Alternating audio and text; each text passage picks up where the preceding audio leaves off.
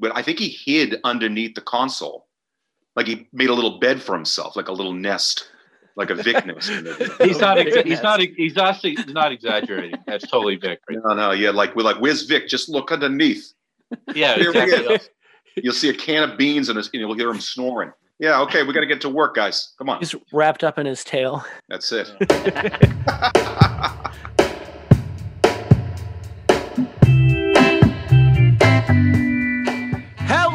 Hello and welcome to Things I Can't Forget, a limited podcast series where the slackers themselves tell the stories behind some of their recently unearthed rarities. My name is Matt Wixon, and I am joined by my very good friend JJ Loy. Hey, How's it going, JJ. Matt? Oh gosh, I'm good. How are you? Doing great. We are also joined by Mr. Dave Hillyard, as always, saxophonist of the Slackers, as well as our very good friend, all the way from the West Coast, Glen Pine, vocalist and trombonist from the Slackers. So, Yes, episode three, which means we're going to be discussing volume three of the Slackers Rarity series that's found exclusively on theslackers.bandcamp.com. Don't forget the the. so Dave, Glenn isn't the obvious choice for this record. Why do we have him here? I wanted Glenn to be on this one. Close my eyes because I know that's uh, an album near and dear to his heart, and it also that Glenn was really involved in this one. Um, like the the R work. Instrumental in this one, Dave. One, Oh, one- you were instrumental. Hmm. Yeah. So he what was what was different about this one? Well, for a while there, at the beginning when I joined the band, I was kind of bouncing between living in Massachusetts in the Boston area and going to New York for a little while there. And around this time, or maybe just before that, I finally committed to New York and uh, moved moved to the city. So I was available more. So that took a shape in me being probably more involved in, in the recording of the stuff. Um, and also uh, the art and direction and all of that because that the cover in, in- of the record is my old apartment in Queens. We had a, we had a concept. Vic and I had a concept about what we wanted to try to get across on the cover and in the artwork, and we we had the. I lived in this really cool old apartment with this crazy wallpaper, and I was like, man, this is the wildest stuff. We got to we got to capture some of this stuff. Yeah, it's like a peacock feather pattern. It looks like Yeah, it's pretty wild. It's like some '70s stuff that nobody bothered to take down, and it was it was really kind of cool. Yeah. Um, and like the the cover also has like it, it's it's referencing like the twin towers right yeah, no, that was uh, you know I think a lot of I was I was reviewing some of the stuff today, the, the record and um, the records just prior to it. You know, we were doing a lot of these. You know, we did a Chris Murray record prior to that. Um, we did like the afternoon dub, um, Slackers and Friends. There was a bunch of these projects that we were doing, like little EPs and things that we were doing, and you know, working with other folks. But this record definitely, I think the song songs on it in the art direction was definitely we, we were deeply affected by the tragedy was that was 9/11, and um, in the wake of that, I think the music, some of the music definitely reflects that, and definitely the artwork reflected it. It was a changing city. The city was definitely, it was definitely strange, like a ghost town in a lot of ways. Um, oh for sure and i mean you can hear that in the songs too like Yes. just just i mean not I guess uh like the vibes of the songs but i mean even directly in the lyrics it's very much uh the beginning of the iraq war and the september 11th attacks correct. and, and the like the paranoia of the time even like it's all there It, it was a, it, like a strange transitional period, you know. Like if the question was the album where everybody in the touring unit showed up, like including Glenn, so all the all the pieces were together, Mhm. and then in Wasted Days we did a sort of more baroque version of that. Although Mushlin had left, and you know some people weren't as involved as they could have been in that. Yep. And then Close My Eyes, it's it becomes uh, we're in a transitional period. You know, it was a really bad time to be in any into anything associated with ska because That's uh, true yeah it, it was pretty much the low point. It was the low point for uh, vinyl sales. It was the low point for uh, for for ska. We had um, we had trouble with booking agents. I was doing a lot of the booking. We ba- we had a longer term project, which was basically a rebuilding project. I would go to venues like the Blind Pig in uh, Ann Arbor or the Garage Shop in Cleveland, and we would we, they'd say, "Okay, you're doing you, you guys did okay last time. Ska, not so much right now. You know, we just had three ska bands go in there and belly flop. You know, we're not we don't want to really want to book any more ska. So would you ever And- go like, "Hey, but we're reggae"? Like, were you were you? no, would you I, would, ever- I would basically I would basically make them a deal and be like, okay, we just need this little guarantee, but at the door, I want I want you know we're gonna do okay, and then I would work on through mailing lists and emails and like just building up our our core, and then we when we did the shows, we stood on our own because we weren't part of some ten band ska fest. It was the Slackers, so you could say, look, it wasn't that that these other bands, it was the Slackers that drew enough people that you want us to have us back. But it was tough, you know, because like everyone always looks for the quick fix. You know, when we did the Flogging Molly tour, you know, we were the direct support, I think, most of the time. You know, our agent at the time uh, went back to a bunch of the venues, the bigger venues, uh, and was like, "Hey, the Slackers were are they're just as good as Flogging Molly. They're going to fill up your room." and it turns out that wasn't the case. really? So that, yeah, so Huh. there was like, so it- well, it's it's a classic, you know, thing. Well, you open for this guy next time, you'll be the headliner, you know, A- and Yes. it doesn't it doesn't always work out that way. Um, Yeah. So it's but also like I remember that even for us, like there were there were certain cities that were really good for us, and I think that flogging Molly benefited. oh yeah, for sure they benefited So I remember San Antonio specifically, Mhm. and um, Austin and, and places like that that we had been touring a lot in those areas and built up a really great uh, following down there, and we still have it there. Um, Yeah. But I think that that was great because they all came out to support us. You know, that's always been great. Texas has always been great for us. You know. It, it was de- it was definitely a lot of turmoil in the band, and it, and it was if it, if it, if there was a time where we where we would have stopped, that was definitely one of the Yeah, but The several members left just prior to it, and we had a new a new drummer. right. Um, and yeah, there was a lot of questions in the band, right? What what, what, what are we doing? What are we gonna? What are we trying to accomplish? And and a lot of bands like the Pietasters or Hepcat, they basically were stopping touring. A lot Yes. of ska bands, Right. like basi- basically from like 1995 to 2000, no ska bands broke up because they were like, oh, we're gonna all be famous, and you know, even ba- even bands from the 80s got back active again, right? But then after 2000, it's like, well, we're definitely not flavor of the month. We're not even, you know, if anything, we're having a negative. We're in a negative spot now. So what do you Um, think that that kind of vibe had? Uh, what kind of effect do you think that had on the on the record? We knew we weren't part of a movement at this point. we were on Sure. our, we were, I think close my eyes is the realization the slackers were on our own. And if we're going to have to, if we're going to make it, we're going to have to make it on our own. We always kind of felt that way, Dave. We didn't fall into the trap of as the support band for bands indefinitely. I mean, I think Mhm. one of the things that we did as a band was like we just have to go out there on the road and play every little town from here to there, and you know, win people over with you know Mhm. whether you have like a couple people in the audience to a big show. It's like each each show is important because you're trying to communicate this music that we're creating to people and, and try to get them into it. It almost feels like you guys are trying to just build Slackers fans. You're not trying to get ska fans or reggae fans or whatever. You So know? Dave, I I wanted to point something out that I I kind of noticed while I was listening to this with intention uh, Mm. earlier earlier today. So I a lot of this has to do with both the rarities from Close My Eyes plus Close My Eyes itself and Slackers and Friends. Uh, Mhm. because some of these songs, uh, three in particular, uh, are instrumental versions of songs that are on Slackers and Friends. And those songs on Slackers and Friends are sung by Susan Cadogan, the Congos, and Glen Adams. Mhm. One of these is also a Max Romeo rhythm, which you cover. You've also got Larry McDonald in here. It kind of feels like you're just building a Black Ark. Lucifer,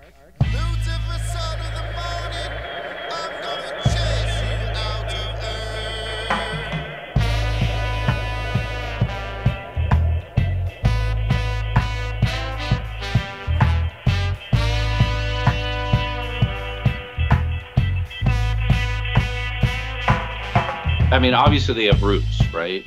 and they Sure. know and they, and they know a lot of things. You could talk to Larry about you know Jamaican rhythms that were played in the country in the 1950s, and he knows them, right? But it's like, right. but he's not a he's not a archivist or a you know musicologist. He he he plays in the present. You know, he can sit in with anybody or play all kinds of music, and I think that's with you know Glen Adams too. You know, Glenn Right. Adams always claimed that he was one of the inventors of New Jack Swing Yeah, you that's- you know, and Larry played with, uh, you know, Soulfly. Uh, what was that? What was you know, like some some metal bands and stuff. You know, so it's like they were they, they sort of were examples of, of of having roots in the music and knowing stuff, but then also just being fearless and be not being afraid to take what you got to anybody else's house too, if that makes sense. Yeah.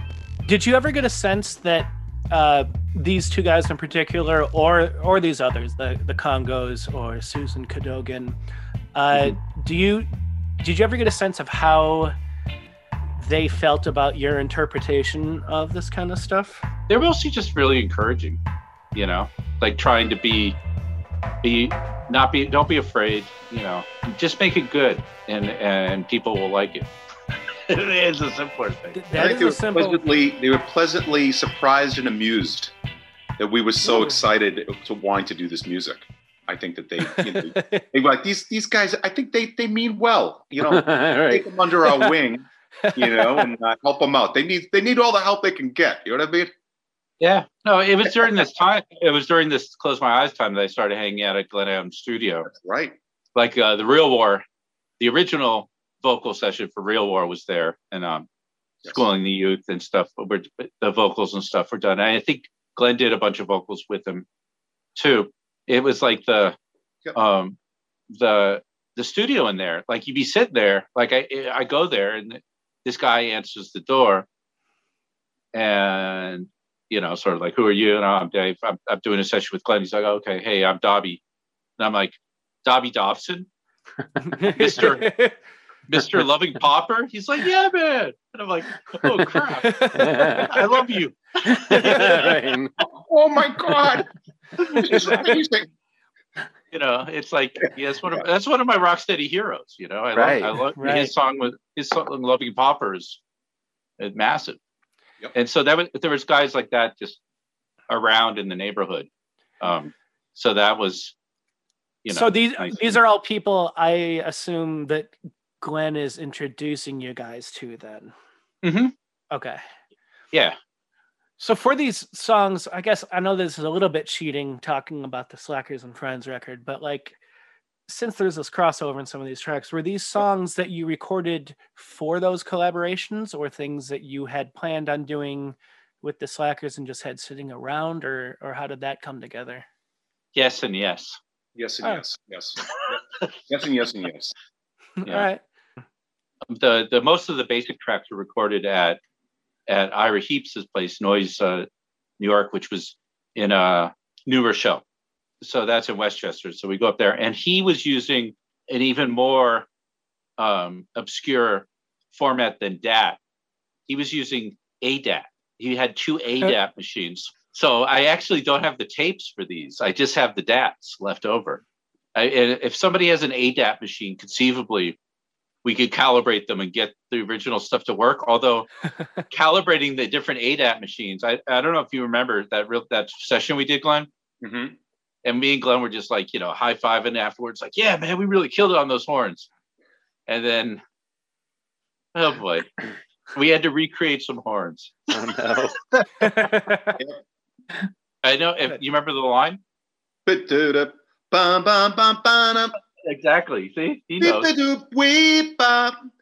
Exactly. Right? So good. Like So good. So good. We were we were so proud of ourselves. We're like, man, I think it's one of the best things we ever did. oh my god, this is amazing. And so, you know, yeah, we didn't record it, so that's that's good. so speaking of horns, uh, this this rarities record opens uh, volume three opens with "Wicked Must Survive," Yes. Which on this rarities record has the same horn part as Don't Wanna Go.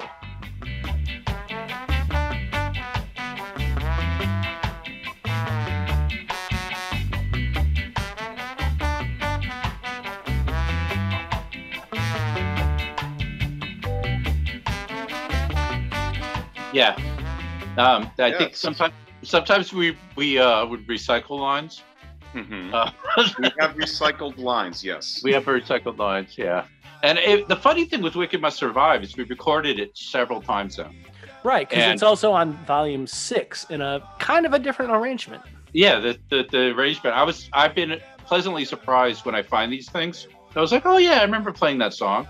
Hey Glenn, have you heard have you heard this volume three of the rarities? I heard a little bit of it today. I reviewed it, and it was it was fun to listen to. But I also noticed that where we were kind of we had that horn line, and we're like, well, we like the we like the horn line. We should use it for something. And if it wasn't going to be used for that cover song, we might as well put it on uh, "Don't Want to Go Home." So Yeah. did it Right. just happen to fit on Don't Want to Go, or did the horn part become the impetus behind Don't Want to Go getting written? I think it was already written. I, Okay. I think the song might have been, and we just said we really like that horn line. We're not going Right. to use that version, that cover version. Uh, so let's let's use that horn line. We we like this. We like the shape of the line. So let's. Uh, I think we can write this over this rhythm. And, make And it's it- just as easy as that, just plug and play, huh? yeah. I mean, like when we thought it, it was a cool little hook, and we might as well use it, and not like just scrap it. Uh, what do you know about these different lyrics on on the title song "Close My Oh, Eyes"? the res the resurrection version. Yeah, when I first heard that, I nearly fell over. 'cause I, I I was like, Do you know which was the original or why that was changed, or is that's it, was the it- that's the that's the older version. Yeah. huh? it's probably just a kind of like you know he has the notebook out and he's just you know it's like a, a scratch vocal it's like a kind of a place marker Right. and yeah he probably reviewed it and like yeah maybe i'm gonna you know tweak the lyrics here and there to better you know articulate what he was thinking for the I think it was Close My Eyes where you released a like a five song demo ahead of it, correct? Yeah, because we wanted to have some new stuff when we were doing the Flogging Molly tour. Um, so we kept, put out a couple songs on a demo first. Yeah. So that that that stuff came out about a year before the album came together. a memory that I have, I just jotted down a few notes. A memory I have for the for the title track of uh, "Close My Eyes." We were in Glenn Glen Adams' studio. Vic and I, we were like working on the vocals. I think Q was there too at that point, moment. But it was one of those great moments where, like, geez, we we got to come come up with some sort of counterpoint figure as a support part for the choruses. And I remember Glenn just going, "You got to do something like this." close my eyes i am gone like he just he, he even like kind of like a conductor just like the phrasing he just kind of sh- showed us what he wanted with his just hand like that's the way you do it just that's a cool little way to support you know the song and i always remember him like kind of saying that try that i think that'll work real nice so That's Um, amazing. but you know what's interesting about that record? A, a, a thing that a, a detail about this record that I, I think about is there's a number of songs on this record that are just rhythms, right? They started Yes. out as rhythms. Um, the band knocked out, and then songs are written on top of them, specifically like "Lazy Woman," "Axes," hmm you know, "Deconstruction Dub." Some of those were kind of rhythms that the band knocked out, and then we came in and go, okay, let's figure out a song.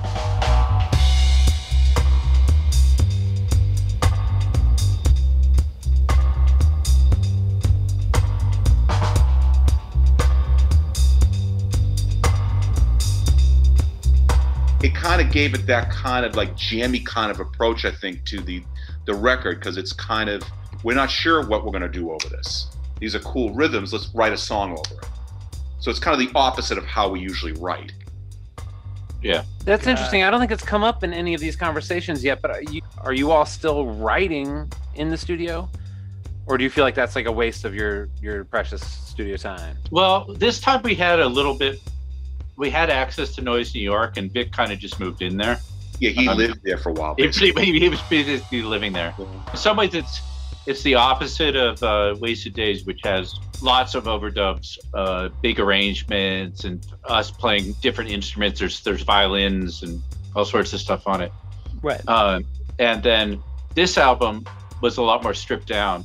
it was decidedly that was the that was the point of the record right Yeah, it was a lot more. We, we, we strip it down, a little more stark, lo-fi uh, record, the lo-fi.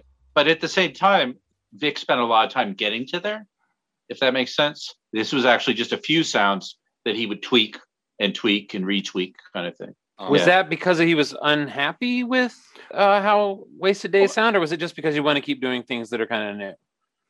Oh, probably a little bit of both. You know, I- Vic always, Vic always, you know, he has a habit of whatever was the last thing. He, he after a while he loses interest in it, so it Uh-huh. becomes.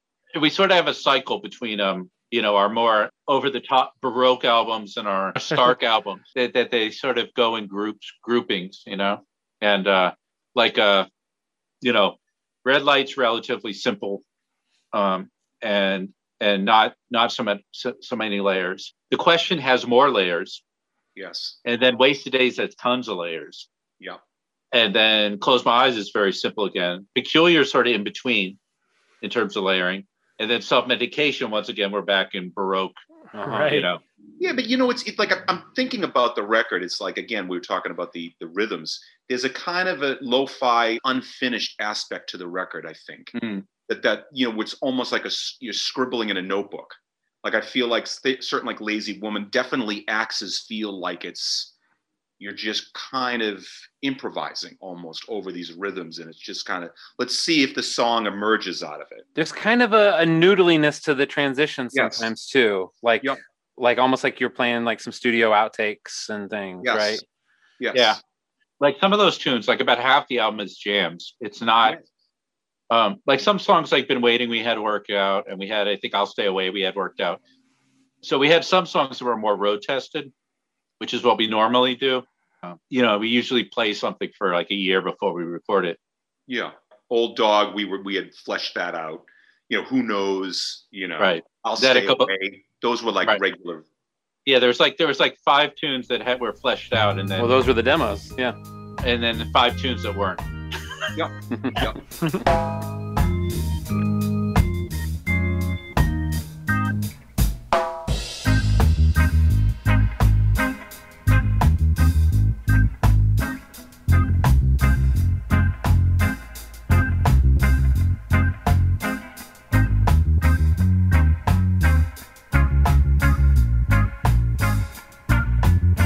Glenn, you know what that is, right?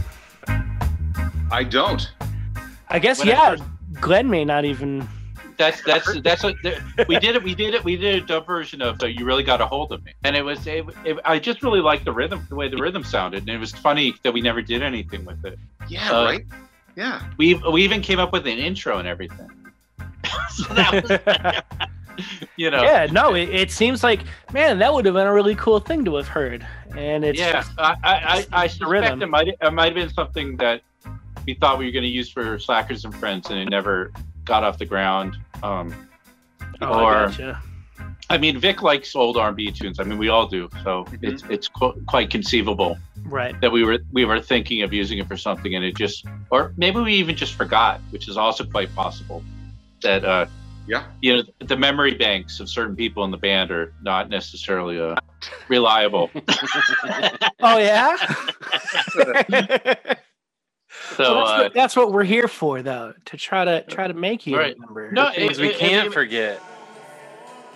that's what that's one of the, the the funny the fun things about listening to these dats is I never knew I literally would just start playing and let it play and then you know okay so there's five mixes of I'll stay away and yeah there's the reverb is different on the snare on this one and you know th- so they're working on different things. And then popping up would be something I'm like wait a minute what the hell is that? There's an int- I don't remember this at all. It's one of those things that just shocks you out of the the repetition. Right. so so it got it got my attention. You know we recorded um and i don't think it ever came to light. This is actually part of the the horn line that me and glenn were working on we were supposed to do a full album with the congos That's correct. Okay. uh and it never it just went into the abyss eventually Which is a shame because if I recall, like I said, there was there's some really good work that we did. oh yeah yeah on the definitely It would have been a really cool record. So did they drop the ball, or did it just kind of fizzle? i think it was a combination of factors and part of it too was even just the like i think that we kept having technical issues too Was this all like new material? Oh my goodness. yeah we, All we new had these- material. Yes. we had these we had these rhythms and me and glenn were like putting horns on them and stuff yeah it was all there's there i think there's three There are three of them on the Slackers and Friends. right that are preserved and uh it's like the for some reason the other ones just didn't i don't know what happened exactly there So for a while there, especially around this time, it seemed like you guys were were really really open to to backing up um, other singers uh, from Chris Murray to to the legends. Um, yeah we did But- it we did we did we, like slackers and friends it's like we we did a gig backing up cornell campbell uh-huh. which was oh, that was a lot of fun Amazing. The second upsetting Ernesto's record, right with the with Um, glenn and susan yeah but I feel like that hasn't been like a major focus. Like you never really fully went down that route. Does that was that a conscious decision where you like let's back off of this a little bit? uh, I think we were benefiting from like the relationship we had with Ira, right? Because he had Jammyland, and a lot of these Jamaican folks that were living in New York City, they would kind of go through there and say, "Oh wow, my record's here. This is really Right. cool." Because it was like the best little record shop, uh, reggae record shop in in New York. And he was just So it connected to, became like to kind of a- everybody. a place where a lot of like famous reggae artists would come through and hang out. all right we and we we would be in the basement practicing something. and they would go, "Wow, I, we hear ska and reggae music downstairs." And like, and I think I was probably like, "Yeah, you could probably work with them. They're just down down below." they're, they're literally just downstairs yeah Yeah, the, the other person who we met during this time was uh sidney mills and Clive Chin we were working with as well. right Really? right yeah, no kidding. yeah. What did you do with But- Clive Chin? that was on that was on the question was uh, the clive chin tracks Oh, for real? Okay, uh, feed my girl was with clive chin awesome. Yes. but with Sidney Mills, he he's the keyboard player from Steel Pulse. He he heard that there's horn players at Glen Adams, and I think we got called down to do some stuff at Sidney Mills' place, which was also in like that Crown Heights, uh, Flatbush area. Yep. Yep. And uh, Wow. So we went over there and did some more stuff. Yeah, it was it, it was great. Like we were meeting a lot of people at this time, just being around Brooklyn.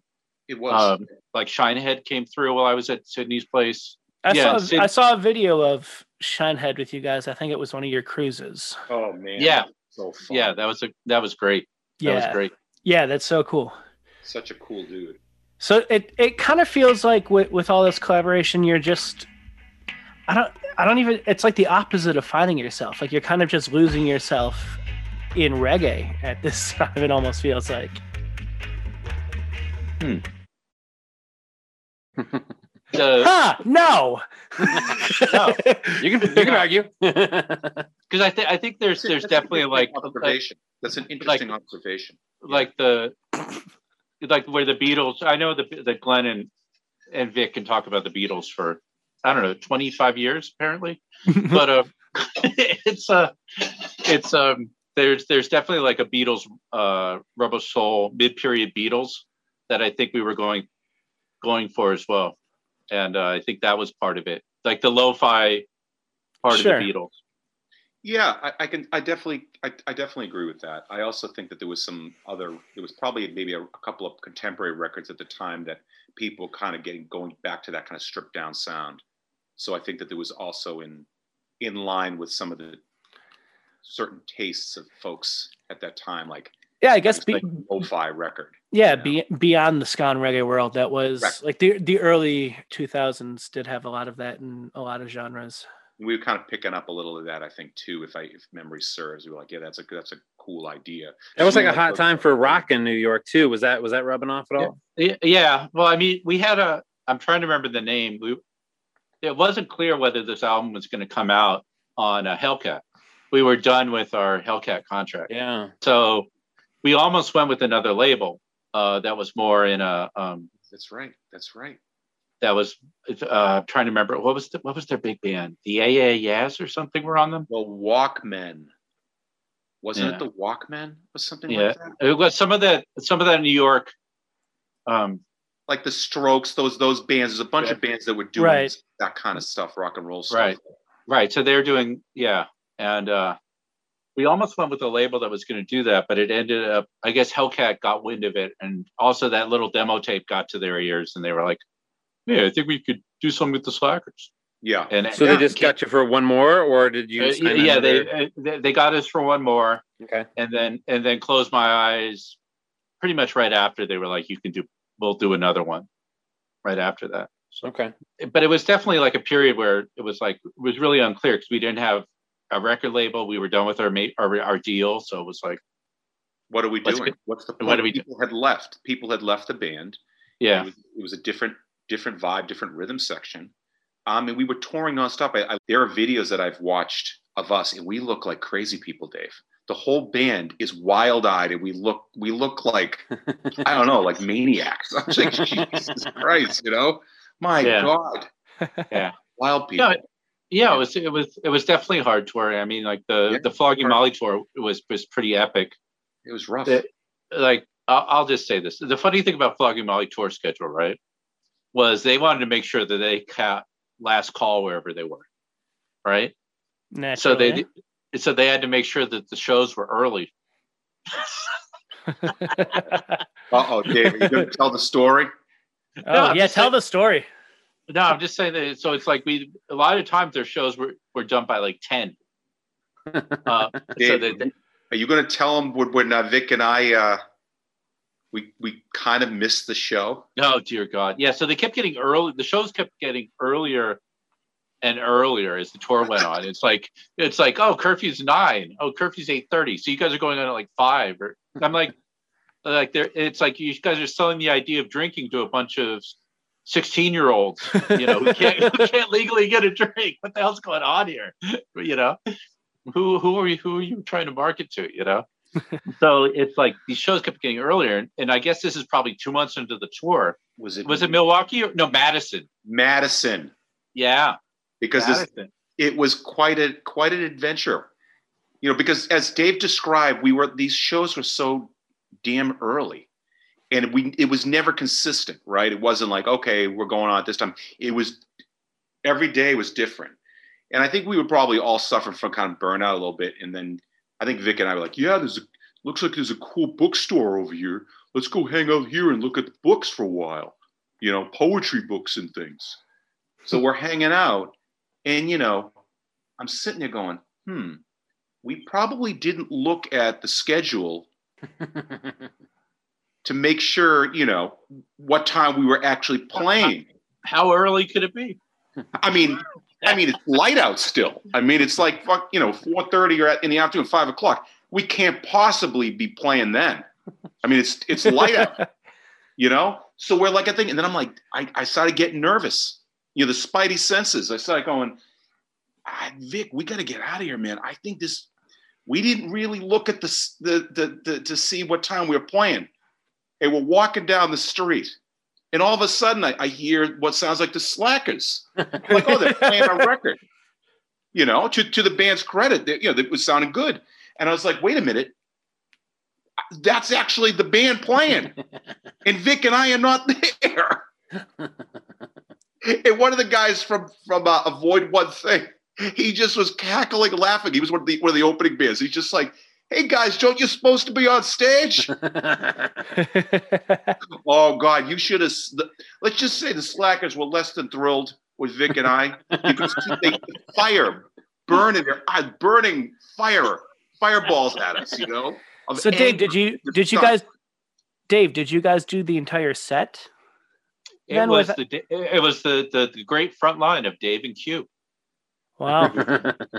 We we did the I remember doing the full at that set, and Oh, yeah, uh, we, we sure did.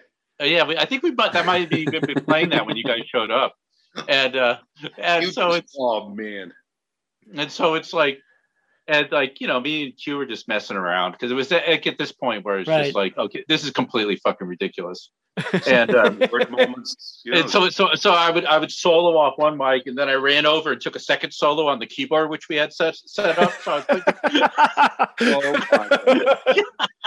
and then i ran back and i think me and q took turns like running across the stage you know so My it just had a, God. yeah it was you know i'm sure it was very entertaining and then we ran up on stage on our stage cl- uh, with our street clothes on. right And i like, think you got "Uh, yeah, okay. I think you got like the last songs I think exactly. I think you guys got like the last five to ten minutes of the set. oh yeah. God, that was horrible. Literally, there would be curfew like around ten. We would leave a place around eleven. We would drive all night. Sometimes we'd have a, a hotel. We would drive three hours to a, a really cheap hotel out in the boondocks somewhere, crash for, you know, seven or eight hours, get up at 10 a.m. and drive the remaining five hours of the, the tour that day. So it was really a grind. So after two months of that, we're we're all pretty loopy. When was the last time you guys did a tour where you were not headlining? We did uh, a thing called the Deconstruction Tour, where we were part of a festival lineup, and we were in the middle. Uh, who, who was on that? Pennywise. Ooh. Pennywise strike anywhere. Yes, Name and uh, and um, Anti-flag? anti Anti- was on it. yes, yeah. right. Lag That's- Lagwagon? Lagwagon. That sounds right. Yes. Lagwagon. Yes, yeah. So yes, yeah. There was a bunch of a bunch of bands on that. MXPX, Pulley, Yellowcard. Yeah, that's All right. right. That's where I met Fuller. Yes. All right. Yeah. fo- yeah, I found found the Okay. listing. eh, Oh yeah, Yellowcard was good. They were cool. Yeah. Yeah. yeah. so that's that's back in 2004 Huh. yeah because like i i've i've thought about like what just as a thought experiment what kind of band i could see you opening for these days and like i i there's not really a band i would i would want to see you opening for. 311. Billy Joel. Who are you gonna marry? Who are you gonna? I, I, I, I, I, yeah. Vic would be so nervous opening for Billy Joel. Though. He would be like a complete nervous. I mean, so Oh, much of Vic's. How much of Vic's vocal style is from uh, "You got to be a big shot, dig. You know, it's like, Dave, remember the remember the tape? oh my god. Long time. I think this was around that time because I, I believe Taboo was in the band for that.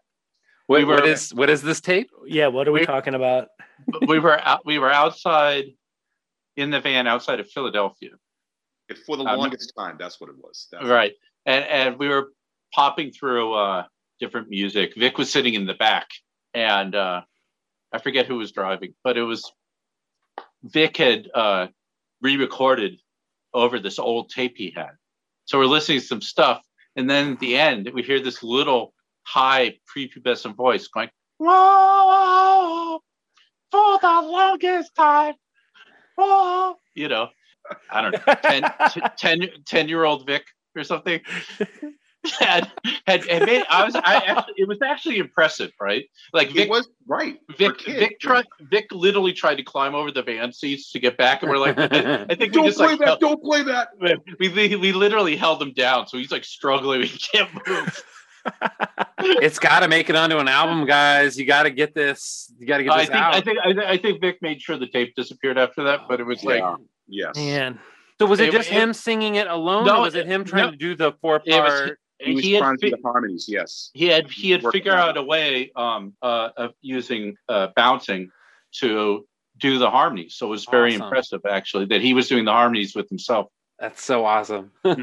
yeah so it was you know i would I, I told him afterwards if you were my kid and you were doing that i'd say yeah you, you should go into music you, you sound good when you're like you know for a 10 year old it was pretty amazing yeah, but he was super embarrassed, even with you guys. oh he was horrified Yeah. Yeah. You'd think he'd be over that by now, you know? I mean, and you're also dealing with like you know six, uh, you know, six like black belt ball busters. So you, you- you know what I mean? Like some a little Right. bit, you, you catch something like that, he's never Yeah. going to live that one down. We're just Yeah. going to Yeah. mark him indefinitely. You know what I mean? yeah it, it's Poor like guy, yeah we we smelled we smelled the uh smelled the blood. weak look a We saw- weakness What was in the water? the weak- the Show him in the water. and the, and the, That's and right. the fear. Yeah. the so, sharks coming around. You know. All right, fair Oh, boy. enough. Terrible. yeah. so Yeah. speaking speaking of blood on the water let's listen to a song Okay. That's good.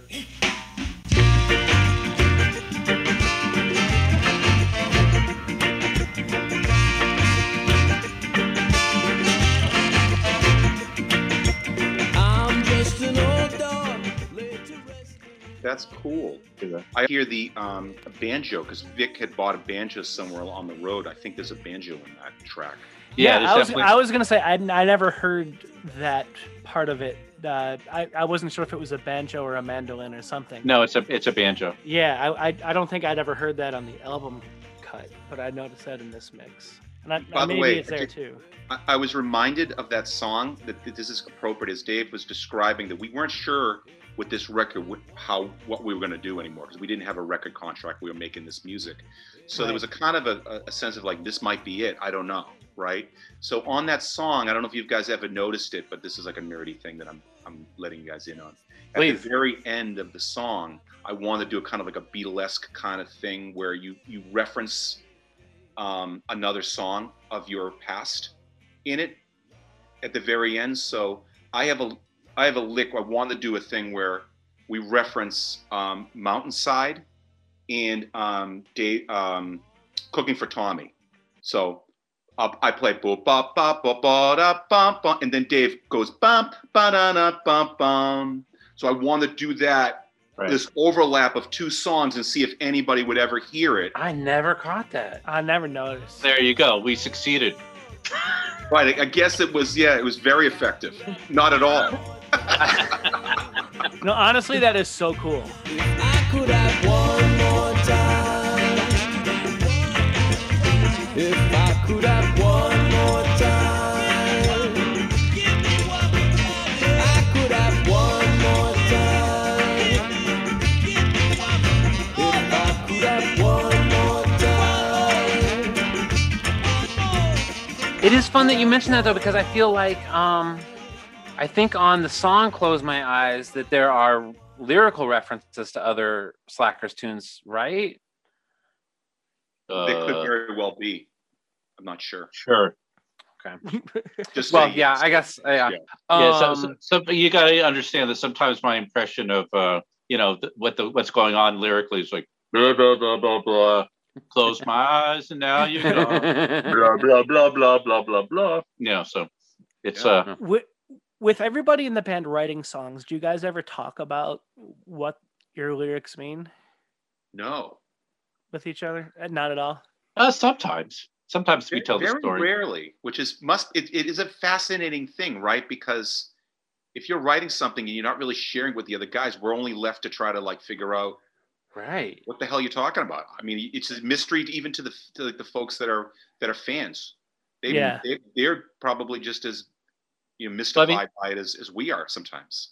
Yeah, I mean, but with with Glen, he tends to bring in like a full, fully thought out song. Like he hears all the parts. Uh huh. Um, so it's it's sort of dictated to you in that sense. But it's like the like me and Vic, we we we have discussions where it's sort of like, what's my motivation here, kind of things. Vic asks me those questions, like when we're, what's going on? What's the motivation?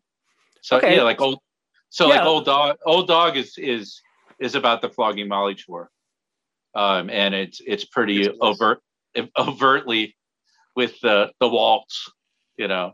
And I was also in- Gotcha. in, and I was also in massive pain uh, with uh, I threw out my back right before the tour, so I was like, Oh, yeah, that's right. So Vic was fir- thinking about shooting you at the time. yeah, exactly. I know I was I was thinking about shooting myself. Yeah, it was really rough too, man, because there were times where we just, you, you know, you'd have to get changed. Still to this day, sometimes you get changed in the van, and you're like struggling because you were had hurt your back, and it was Right. just like adding insult to injury. You're sitting in an alleyway, getting dressed, and you're like you're in pain. Uh, or me just finding like a weird flat spot in the club to hang out at right. and do my stretches. And like people would find me, and I'd just be lying in some dark corner, completely flat. Yeah. Wait, so so old dog uh Dave is credited to you and Vic. Yes. How- Does that did you write this together or did you write parts of it and hand it over to him? Like how does that work? I had uh, the lyrics and a general melody, and then Vic pointed out to me I was singing the the uh, parts of it in three four. I hadn't Oh. really thought about it, and so he uh, he he he set the key to and stuff like and all that. Sure, sure. Mhm. I mean, when you you mentioned something about like you know what's my motivation? Do you guys ever sit Uh, down and, and actually Wait, wait, I was just, I was remembering a funny story with the horn line too Uh-huh. because I was trying to not make it too happy. Well, what, what is the form line? right, right, right. Uh, So about it's like it's like we were thinking about it, and we were doing this harmony in thirds, and it just kept sounding too peppy and too like happy. right. And and Glen's like, I was Glen was kind of getting annoyed at me. He's like, "What do you want to sound like?" And he played the Garibaldi March, ba ba ba ba ba ba ba ba ba ba ba, Yeah. and that was the inspiration for the horn line. Yeah, because the, the dog, the old dog is going to die in the end. So like it's Right.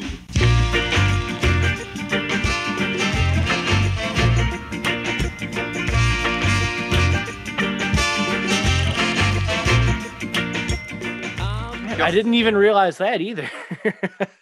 I don't know how I don't know how I've been listening to this song this whole time. you know, maybe maybe what it is is as JJ will attest, th- it, this is not my favorite Slackers song by any means.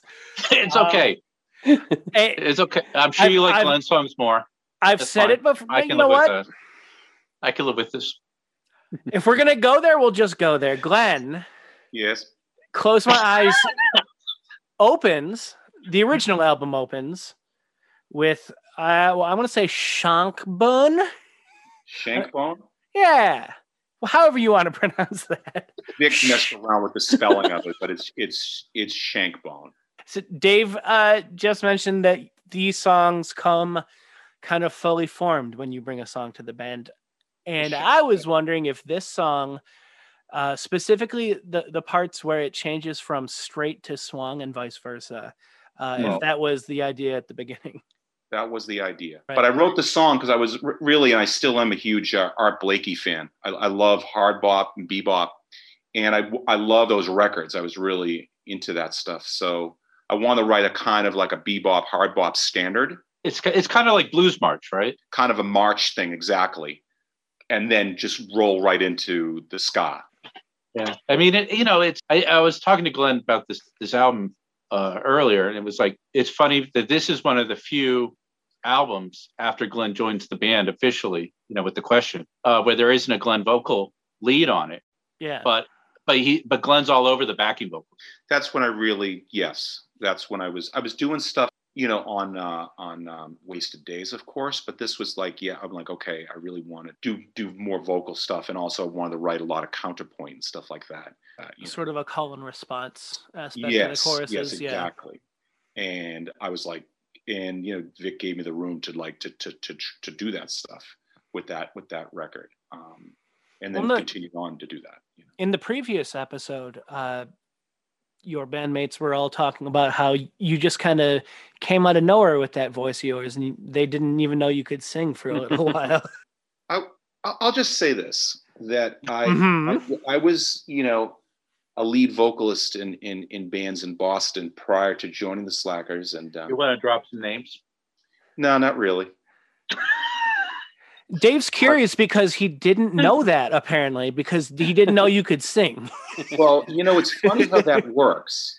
Is you, you're sitting there, and I'm I'm not, you know, whatever, but I'm like, I would sit there and go, uh, "Excuse me, like, if you need somebody to sing, I'm the guy. I can help you. I can do it. I can do it." But you know, it wasn't really. I felt like I really didn't know these guys very well when I first joined them. I only really knew Jeremy Mushlin, our old trumpet player from back in Boston days.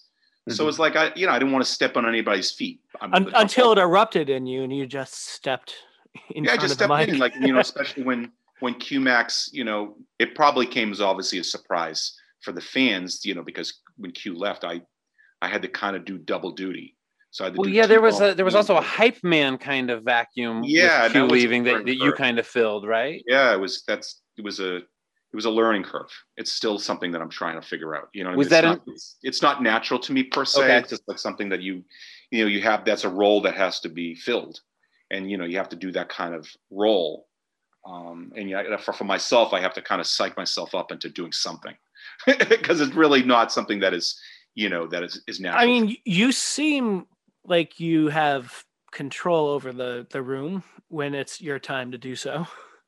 You oh, know, oh, like man. like yeah. it, it seems like you just know when it's your time and you know what to do. Like it, I mean, I assume some of that is just the amount of gigging you guys have done, but Yeah, I mean it's trial and error. You know what I mean? You you know if it works, something works, you, you kind of stick with it. I'm a vocalist, I along with a Yeah. trombone as a trombone player, and that's the position I was found myself kind of in between two worlds. It, it- I'm in the vocal world of like Vic next to him, and I'm also like one foot in the horn section. So I just can't stand there and just you know sing background and do nothing. But is So it it was is like it in part ones- to maintain kind of Vic's aloofness at all? Like, is it part of like to to to you know what I mean? Like he has he has a role to play too as as Vic. You know. I Sure. mean, I don't Am I think wrong? he knows what that role is. No, but I, th- I think one thing I've observed with Glen is he's he's like right now you're getting Clark Kent Glen. Correct. So it's Right. it's like it's like it's sort of after close my eyes, uh, Superman got unleashed. You know, so he was he was allowed to ro- roam free at least for a couple songs a set. Well, it's, you it's know. kind of Jekyll and Hyde kind of thing, right? Yeah. You know, a lot of people are like that, I suppose. You know, it's a. I just feel like you you you put you're put in that position. You you want to put your best foot forward and you know perform and do something. I, I- I think I think with close my eyes too, and this is sort of adding to the um, stress. Is you know once again, uh, QMax what didn't show up to the recording sessions Yeah, in a timely fashion. He missed a bunch of stuff. There's a lot going on in his life at that time. So it was yeah, it was we again. There was another factor of this record is like Right. It's, it's so so Music. Glen Glen Yeah. jumped into the breach and ended Yep. up Right. singing. I think even Marcus has more vocal credit than bit. Q on it. He, he definitely did a couple tunes. and I was thrilled because I, I mean I love to I love to sing, so I, I love to be able to do that.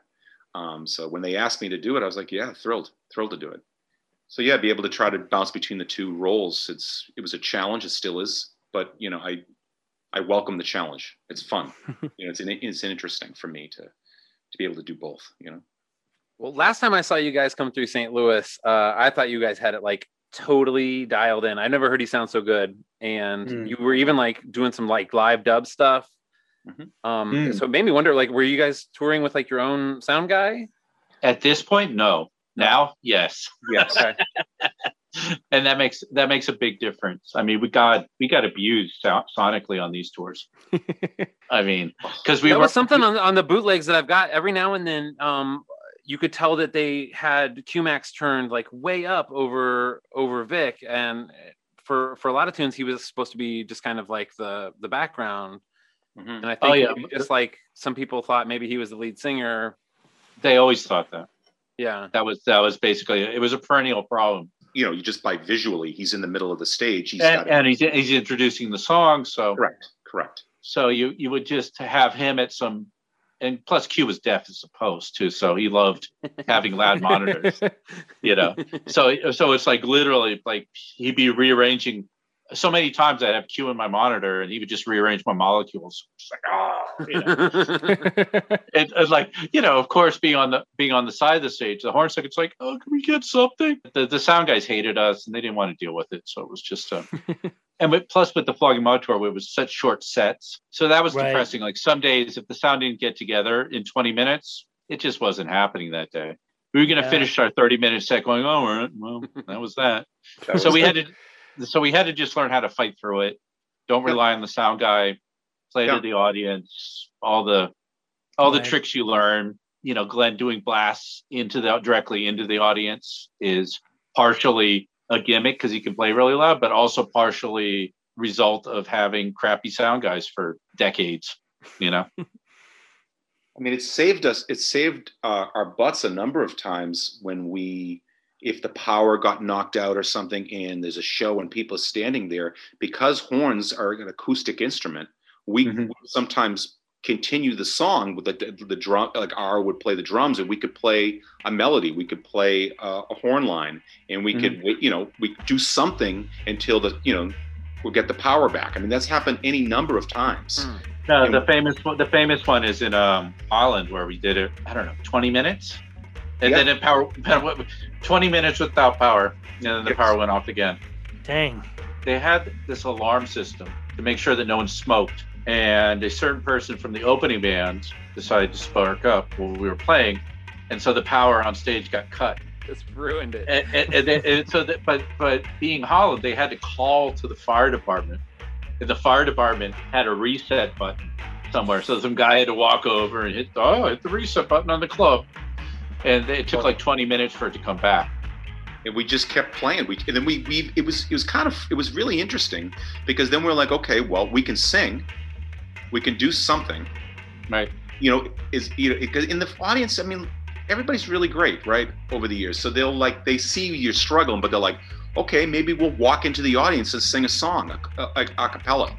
You're right. I think I think we did like You can we do did that. like cooking. We did cooking for Tommy. Maybe we did wasted days. yeah, And, and then we did. There's this, and the the thing that is, we came back in, and then the power went out again because the same jackass was continuing to smoke weed backstage, and uh, and we did we did a version of Have the Time that's pretty epic. Those are the kind of nights that people remember the best, though. I mean, here we are still talking about it, you know? exactly. People still remind us of that. Like that, they, they love that. They thought it was so novel, right? But it's like, look, the show's got to go on, right? You paid money. Yeah. Right? We're here. We're not gonna like go, woe is me. Let's let's just make s- we'll make music. We can make Yeah, music. right. We can figure it out. Yeah, refusing refusing to surrender Yeah. yeah. is Don't like give one of up. Don't give up. which which is basically what we did around close my eyes too was a refusal to surrender because every, literally everybody's telling you oh you know ska was popular like six years ago why are you guys still doing this you know so that kind of thing all the same shit those same people were telling you in 1994 oh don't play ska it wasn't da, da, da. you know it's like there's always somebody telling you not to do Yeah. shit Yep. Yeah. Do you think you could, with all your extra influences, do you think you could be a band still without ska? Is it is it it's kind of a, it's kind of a moot question i think at this you point think? because after after 30 years of history it's like yeah okay we could do the album that redefines ourselves man. This Uh-huh. one's completely different right? I hope you like our new direction. Right. we could do we could do that we could do that but it's like you have 30 years of history already so it's like i don't know what right. you know. We all really really love the music. I mean it, if there's i mean a whole world opened up when you when we you know when you discover ska music it's a whole world. So, Glen, you you're on the West Coast. I am, yes. right?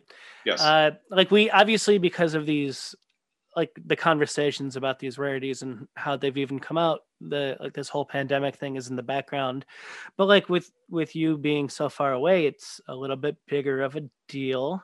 As you see your like your bandmates are getting together for occasional little gigs and putting out some songs. How how are you doing? yeah i'm you know i would i would be lying if i said that uh it's not a big deal. It is a big deal. I mean it, it yeah, it, it's made me rather sad to be honest with you. I it's bet. a hard one. Um but we're trying to work around that. We're trying to work you know doing for me like working on new music and overdubs and from remotely. Mhm. and this light at the end of the tunnel right with this. You know we're going to be Oh, back sure. doing things this year. Um but yeah it's Right. been hard. It's been hard. It's it's, it's been very um surreal and uh isolating. But i also have enjoyed my time home. You know, like as Right. dave described with some of these tours in the past there was great chunks of our life was dedicated to being on the road and living in a van living out of your bag so if anything i've kind of enjoyed a little bit of a break you know in terms of just not being in the van every day you know um, sure. and I think it just I think for I think may, I can't I'm only speaking for myself. I, I would imagine that all of us are really excited to get back and doing what we love. You know, we the batteries are recharged now, right? Our ears we're not Right. subjected to bang it banging up our bodies and our ears. You know, on the road every day. We're we're we're, we're relaxed. We're you know health healthy. You know, um, thank God, and uh, you know I think we'll be better for it. I think we'll be you know, I think we'll be like recharged batteries and ready to go, ready to roll. Yeah. I'm think you're going to want to reach a new to do it. status quo, or do you think it's going to be like uh, time to make those changes in the band that you guys have always been wanting to make? i think it's just going to be a, a slow walk back Mhm. to something and hopefully we'll come back better i mean that's my goal is like Yes. that it's not just about getting back because you know the status quo before wasn't ideal in a lot of ways there was a lot of problems Right. you know in may we're going to be playing like some small parties mostly and socially distanced stuff outside Mhm. so it's like we're sort of going to take our baby steps back in we're not going to rush back in Yeah. um, and immediately playing in clubs just because we can you know legally we're going to walk back in, take it easy, and hopefully by the end of the year we'll be playing something that re- resembles a show. but you know, we'll we'll just see what what happens. Yeah. You know, I think that if, if anything, it's been the 2020 is a bit of a meditation for all of us, right? Like, you know, things that we may have taken for granted. Hopefully, we'll look at our lives and the, the joys and the things that we love that we couldn't do. And now, when, if we can get back that res, back to something that resembles the a norm, normal life, I think we'll all value value shows, value music, value our friends, value our family, value, Right. God forbid, the slackers will value each other as a band of 30 years and say, hey, you know, maybe we should, you know, whatever gripe or issues we have with each other, man, we're a band of brothers at the end of the day, and we're Mhm. still chugging along, right? Yeah.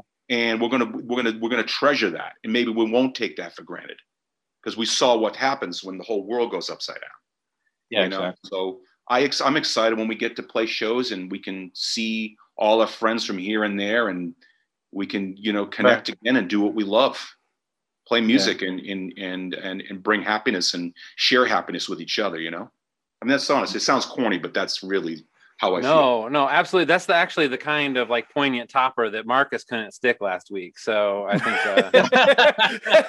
uh, He's a bit of a politician, our Glen. He's Hmm. good like that. He's good like that. on behalf of the commonwealth of massachusetts Exactly. he just he knows how to sum something sum everything up, Glen, in uh, fifty i words. or less. try i try